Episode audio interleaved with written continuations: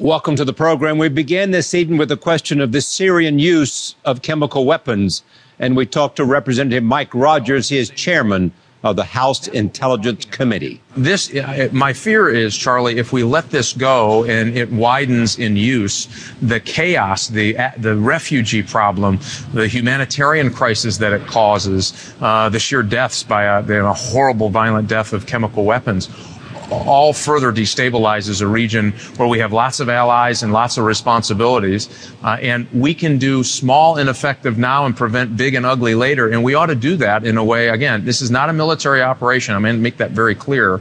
But we do need to step up to the plate when it comes to leadership, both for the opposition and our Arab League partners. Also, this evening, a full conversation about online education, something called MOOCs, massive, open, online courses. We talked to Anant Agarwal, Amy Gutman, Tom Friedman, and Joel Klein. I do think that the blended model is the one that we can say with certainty is revolutionizing higher education now and actually K through 12 as well.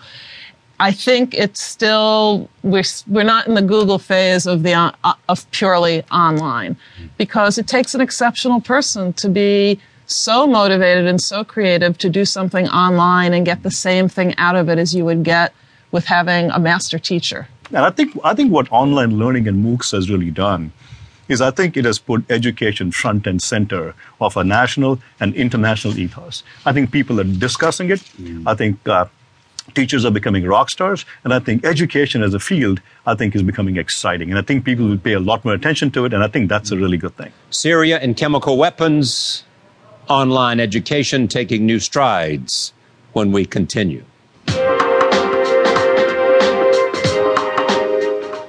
We begin this evening with the story of Syria and the possible use of chemical weapons. Today, the White House announced its belief that the Syrian government had used chemical weapons. In a statement to reporters, Defense Secretary Chuck Hagel said that their findings call for a full investigation.